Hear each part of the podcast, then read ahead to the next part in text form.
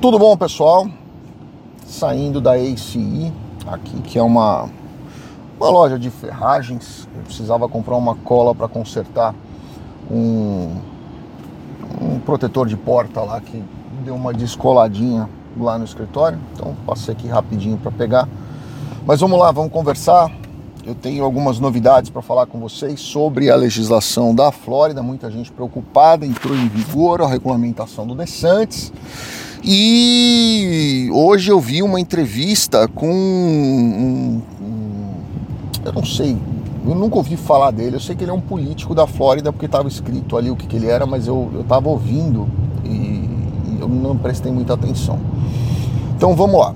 É, antes eu quero pedir para vocês, nós vamos deixar aqui na descrição do vídeo ah, os novos cinco cursos que nós abrimos de pós-graduação na PUC. É, alguns eu sou professor, outros não. Se eu não me engano, em três ali eu sou professor.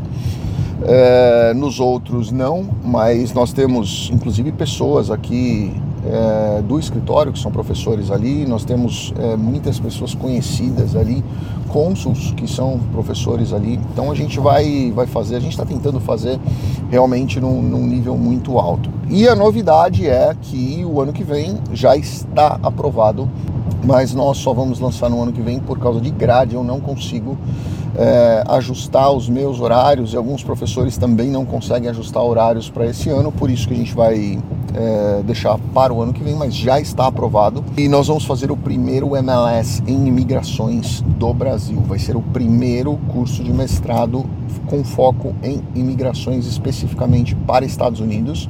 Nós vamos falar de uma forma mais abrangente de outros países também, mas nós vamos fazer também especificamente para Estados Unidos. Eu fico muito feliz porque eu fui convidado para ser vice-coordenador desse curso, o que para mim é uma honra muito grande e para os meus alunos é um terror muito grande porque eu costumo ser extremamente linha dura. Então eu acho que a gente vai, vai ter aí um curso muito bacana. Primeiro por ser PUC, né? ter um diploma da PUC é muito legal e é uma das melhores universidades do Brasil, de longe. E com certeza absoluta a gente vai ter aí também uma qualidade, porque os professores que estão ali é, ministrando aulas, nós escolhemos a dedo, são pessoas extremamente renovadas, renomadas, com, com um currículo muito, muito, muito forte.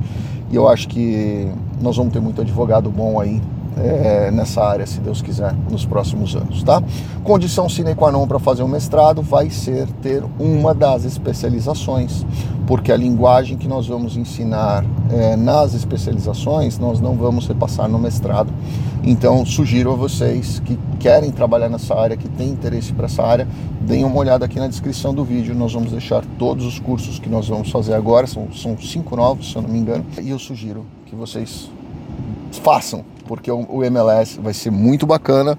Nós vamos abrir 15 vagas só para o MLS, então nós vamos realmente selecionar bem bacana para essa primeira turma ser a, o, o, o, nosso showroom, certo?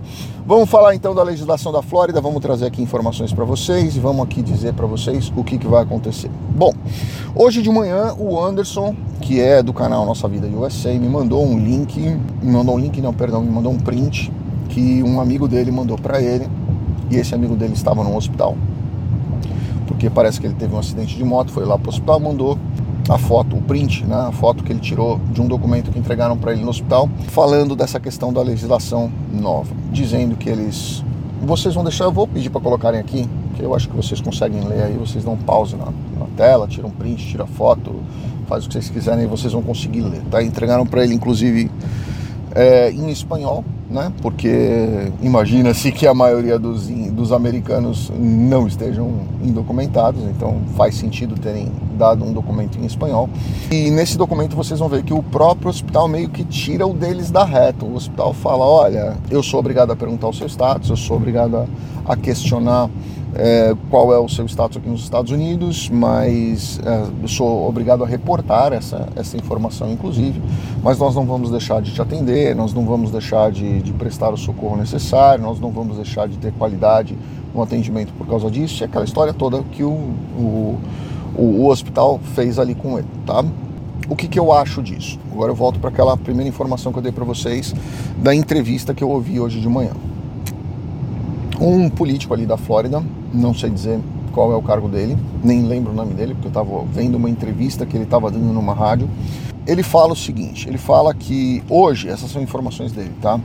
Que hoje 30 a 33% da força de trabalho da Flórida é composta por indocumentados.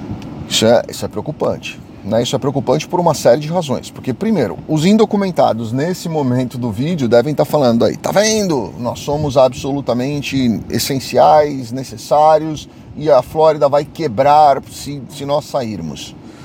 De certa forma, isso é verdade, porque 33% é um terço da força de trabalho de um determinado estado. Se 33% das pessoas param de trabalhar num determinado estado, é como se tivesse aí praticamente uma greve geral, porque muita gente é, depende daquelas pessoas para diversos trabalhos. Inclusive, ele deu exemplo ali de uma construção muito grande que está tendo lá em Miami, e dentro dessa construção se parar o prédio ali, vai, vai ser um prejuízo gigantesco. Né? Então, quer dizer, não foi a coisa mais adequada para esse momento de ser feita. Tá? Então, eu imagino que o, que o governador do Texas, nossa, a indiana parou o carro na contramão para pegar a filha e ela não tá nem aí. Essa é a realidade desse Tesla aqui, ó. Olha, que é contramão, tá? Vocês podem ver que todos os carros estão indo lá, ela entrou na contramão aqui. Mas voltando ao vídeo aqui, ele fez isso num momento extremamente delicado, extremamente é, tenso, onde eu acho que não foi a melhor escolha se realmente ele conseguir dar o, o, o enforcement necessário para isso, tá? E isso eu falei em outros vídeos para vocês. Eu falei, olha, eu não sei se ele vai ter todas essas pessoas para conseguir efetivamente colocar essa medida em prática, porque é, o número de pessoas é muito grande. E quando você tem um número de pessoas muito grande para fiscalizar, você precisa de um número muito grande de fiscais para fazer isso acontecer, né? E realmente ser efetivo. E não existe esse número tão grande de fiscais, assim, de policiais e, e tudo mais. Então, o que, que eu imagino que eles vão fazer? Eles vão pegar alguns pontos é, chave, vão noticiar isso, vão explodir isso na mídia para, obviamente, gerar aí um, um tumulto nas pessoas e muitas pessoas vão sair da Flórida, como já estão saindo, e eu recomendo que essas pessoas é, busquem os advogados de, de, imigração, principalmente aqueles que trabalham com indocumentados. Não é o nosso caso, então se alguém aqui for comentar, eu já vi um monte de gente falando: ah, você está falando isso porque você quer é, pessoas que entrem em contato com você. A gente não faz esse tipo de processo, nós não trabalhamos com deportação, nós não trabalhamos com regularização de pessoas que estão há muito tempo indocumentadas nos Estados Unidos. Então é, é só uma sugestão. Converse com um advogado advogado especializado nesta área, tá? E porque nem sempre, na verdade, a maioria das vezes, advogados de imigração eles trabalham especificamente é, com imigração e são, eu pelo menos, e aqui no escritório, cada um tem uma área muito específica, porque eu já disse para vocês, quem é expert em tudo não é expert em nada, é aquele que estuda um pouquinho de cada coisa e acha que sabe a INA inteira, né? E não é bem assim que funciona, pelo menos comigo. Então, sugiro a vocês conversarem com um advogado de imigração especializado nessa área e ele vai poder dizer para você o que é possível, o que não é possível e talvez quais sejam os melhores estados para que essas pessoas eventualmente vão para lá, né? Porque onde você vai ter aí um pouco menos de restrição, não vou dizer de mais facilidade, mas eu vou dizer um pouco menos de restrição com relação a essa normativa nova. Tá? Já ouvi pessoas dizendo que foram paradas ontem, hoje é segunda-feira, dia 3, amanhã é feriado, dia 4, lembrem disso. Pessoas que foram paradas pela polícia e duas pessoas me disseram que uh, os policiais perguntaram o status dela. Disseram, olha, eu não, não, vou, não, não vou chamar ninguém, não vou chamar o ICE nem nada, mas eu preciso perguntar qual é o seu status migratório e eu preciso colocar aqui é, que eu parei você, quem é você, qual endereço está na sua driver's license e eu preciso é, reportar isso daqui para na hora que eu, que eu chegar no, na, na, delegacia de polícia lá na, na, base dele, certo? Então assim está acontecendo sim.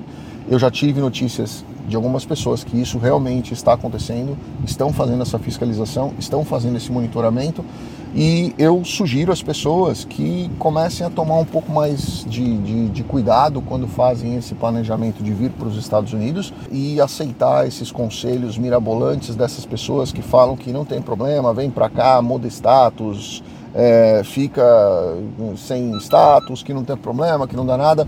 Dá sim, isso tem sido um grande problema. A Flórida é só o primeiro estado pode acontecer em muitos outros, a tendência é que muitos outros repliquem isso, vai ter sim uma série de, de problemas. Aí você me pergunta, poxa, mas e a questão dos trabalhadores? Né? Como, é que, como é que a gente vai fazer essa questão dos trabalhadores? Como é que eles vão repor esses trabalhadores? Bom, a estratégia que eu imagino que eles estão tendo é justamente o contrário. Né? Vamos é, mandar embora essa, essas pessoas, vamos pagar a conta aí por alguns meses, vamos mandar embora essas pessoas e, obviamente, a gente vai chamar pessoas documentadas para trabalharem aqui no estado, porque os salários vão aumentar.